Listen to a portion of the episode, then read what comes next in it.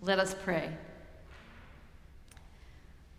Holy God, by your Spirit, enlighten us, illumine us, inspire us, not for our sakes, but for the sake of Jesus Christ. Amen. Our scripture reading is from the letter to the Hebrews, chapter eleven, verses one through three, and then eight through sixteen. Hear these words of scripture. Now, faith is the assurance of things hoped for, the conviction of things not seen.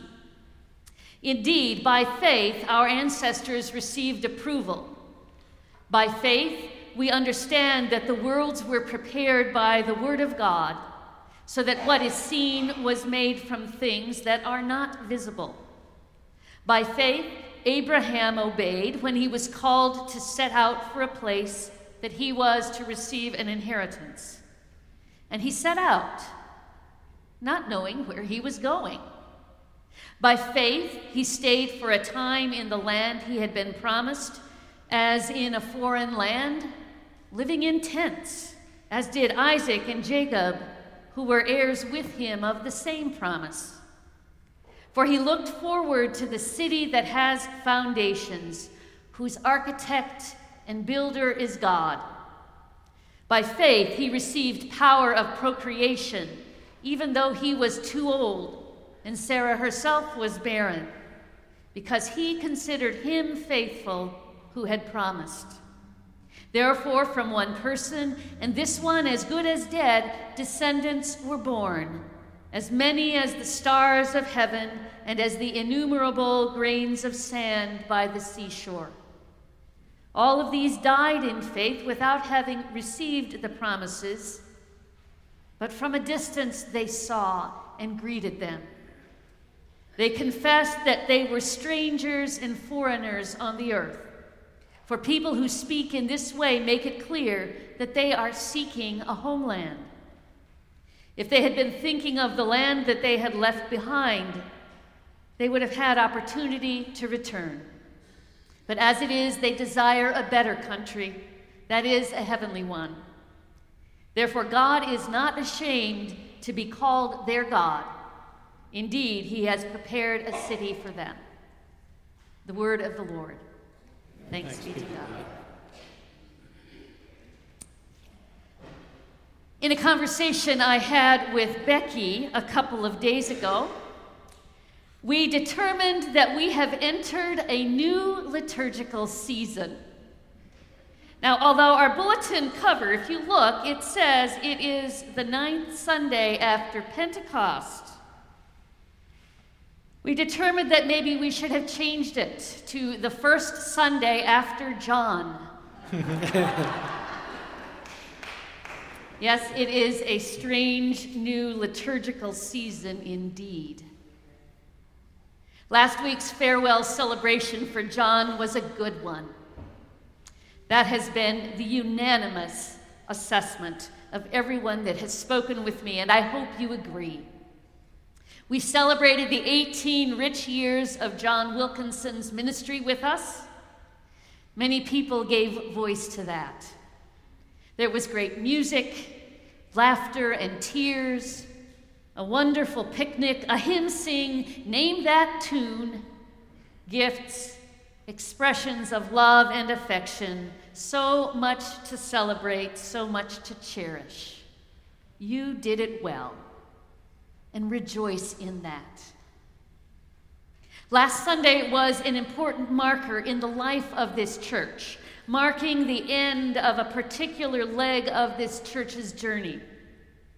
Not the end of the journey, but just one leg of that journey, albeit a significant one.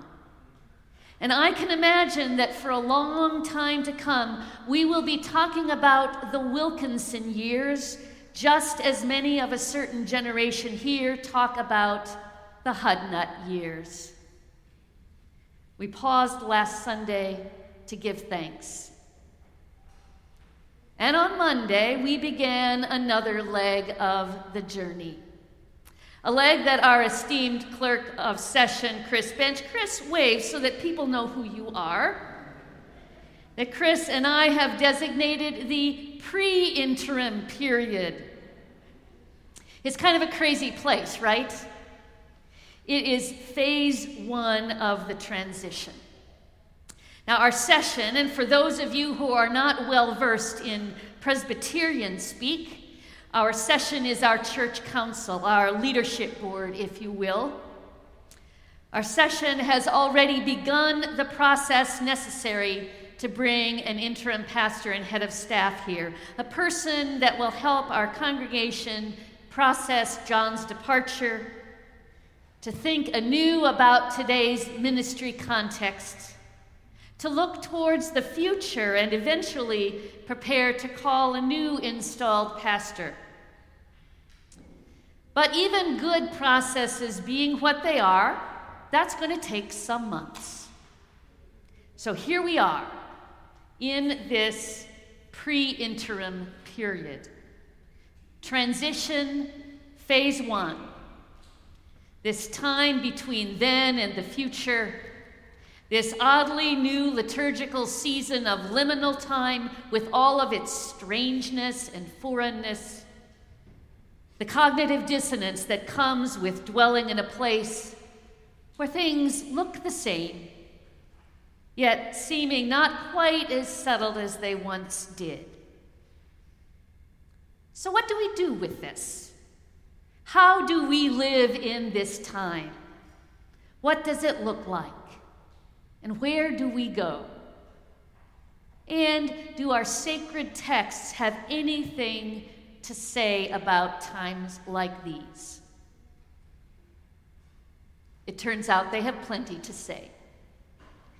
Today's texts from Genesis and Hebrews both lift up Abraham and Sarah, all stars of the Old Testament. Now, I know I have shared this with at least some of you, but for those of you who may not be aware, do you know that I am a direct descendant of Abraham and Sarah? Did you know that? It's true. And this is the point where I get a lot of funny looks, just like you're giving me now. I am their direct descendant. My paternal great-grandparents were Abraham and Sarah Dirksen. So there you go. Okay, not quite the same. But I do love the stories of the biblical Abraham and Sarah, only in part because of their shared names. Hebrews eleven looks back to the Genesis story of their wandering. God told Abraham to leave his home and head toward the land that God would show him, make him a great nation and bless him. But here's the thing. It was a very general promise, lacking any specifics whatsoever. Abraham's problem, writes Dennis Bratcher, was how to live in the real world in light of such an open-ended and ambiguous promise. How could he translate that promise into daily living? Go to the land that I will show you. It's like leaving on a road trip without a G P S or a map and not having any idea where you're headed. When we look at chapters twelve through twenty-two of Genesis, we see Abraham and Sarah travel as alien sojourners from Ur to Haran to south into Canaan to Bethel toward the Negev, and then they have to leave the promised land for Egypt because there is a famine, some promise.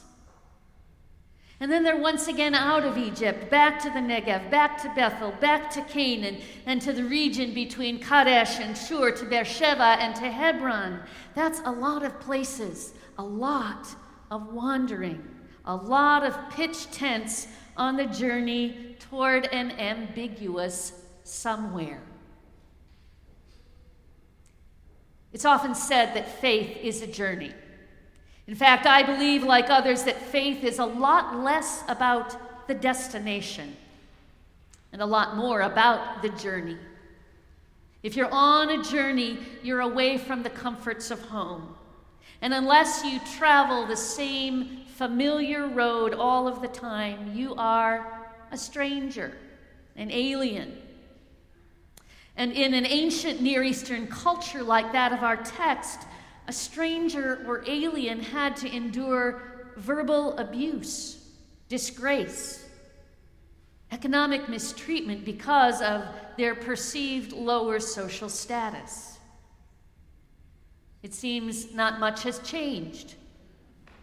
To be a stranger and an alien is to be unsettled, to be in between, to be in transition, and even dispossessed.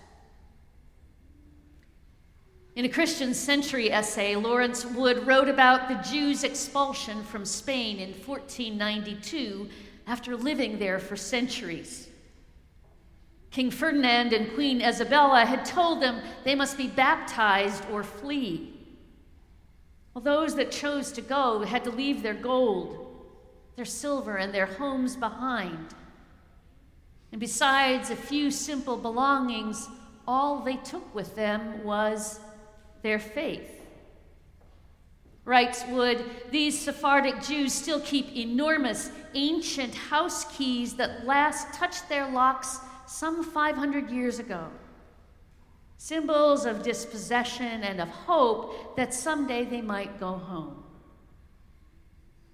It's not unlike the Palestinian refugees we encountered at the Jenin refugee camp, who also keep their keys to the homes from which they were expelled in nineteen forty-eight in hopes that they too can one day return. And in light of my recent study pilgrimage to that region, I have been reflecting more deeply on the notion of pilgrimage as a way to find meaning in these experiences of in-betweenness. You see, a pilgrimage intentionally takes you from holy place to holy place as you stop to reflect, to commemorate the sacredness of what transpired at each of them. Now, in that part of the world, many of the traditional holy sites cannot be verified as historical. It's simply that legend says they are. Do we really believe the Church of the Nativity in Bethlehem is the actual site where Jesus was born? Is the tomb of the patriarchs in Hebron the actual place where Abraham and Sarah are buried? Our tour leader, Melanie Duguid-May, faculty at Colgate-Rochester Crozier Divinity School, my beloved alma mater, she suggested the concept of a crude holiness. That even though hist- the historical accuracy of these sites was questionable at best, they were still holy because millions of pilgrims have been stopping to pause and to reflect at these places since at least the third century. That in and of them itself makes them holy. A crude holiness. And that distinction was helpful to experience those traditional sites as holy. And I think there is also a crude holiness in those places of dispossession where people struggle to claim their rights, where people make a way out of no way, where people endure and thrive in spite of the ridicule and the impossibility of their situation. Now, this is not to romanticize it, for that would be abusive. But it is to say that it's holy because God meets people where they are most vulnerable, most unsettled. And in this, there is hope. Now, faith is the assurance of things hoped for, the conviction of things not seen. By faith, Abraham obeyed. By faith, he set out, not knowing where he was going. By faith, he stayed in a foreign land. By faith, he looked forward to the city whose foundations are designed and built by God. In the case of the Sephardic Jews we heard about, Wood wrote, "The irony is that somehow this terrible history of dispossession didn't destroy their faith. It established it. All those settled, comfortable ancient peoples have crumbled into the sands, while the Jews have survived with their faith intact. At times they've had nothing but faith," he wrote, "and maybe, just maybe that's the key." Faith cannot be severed from hope, Craddock says. They are one. The homeland that Abraham saw from a distance is one seen with eyes of faith, seen and greeted as a pilgrim would greet a destination coming into view. Or in the words of Daniel Schultz, hope is the content of faith. Now, if you read all eleven chapters of Abraham's story in Genesis, you'll quickly learn that Abraham's behavior was not always exemplary. His character is complex, flawed, and at times dishonorable. And yet, the promise of God still held, as it does for us. So even when we can't see where we're going, consider the posture of pilgrimage, pausing along the way to seek out in faith that which is hopeful and holy. Faith blooms in dispossession, says Wood. When you don't have anything else to hold on to, when you can no longer clutch lesser things, you hold on to your God, and your God holds on to you. And maybe that's the crux of it. Maybe the question in our own pilgrimage of faith shouldn't be, where are we going, but to whom are we going? Not where is home, but who makes a home for us?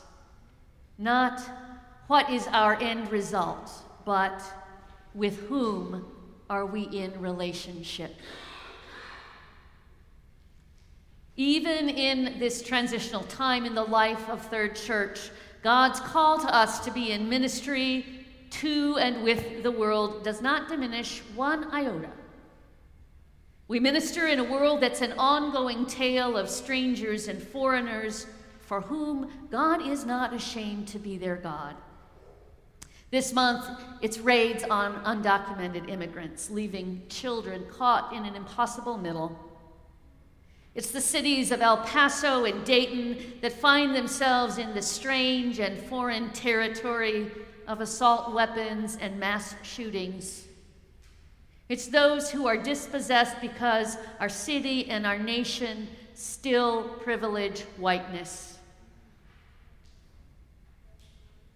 Christ is the one who has called the church into being, giving it all that is necessary for its mission in the world. And time and time again in Scripture, the places that you see God at work, it is in those transitional and in-between times. On Monday morning of this week, a dear colleague emailed me this prayer by Thomas Merton. "My Lord God, I have no idea where I am going. I do not see the road ahead of me. I cannot know for certain where it will end, nor do I really know myself. The fact that I think I am following your will does not mean that I am actually doing so. But I believe that the desire to please you does, in fact, please you. And I hope that I have that desire in all that I'm doing. I hope that I will never do anything apart from that desire. And I know that if I do this, you will lead me by the right road, though I may know nothing about it. Therefore, I will trust you always, though I may seem to be lost and in the shadow of death. I will not fear, for you are ever with me, and you will never leave me to face my perils alone." Friends, God calls us to step out, to leave what we know, to lean into the unsettledness of this strange new liturgical season. And through it all, hold on to our God, who holds on to us. Amen.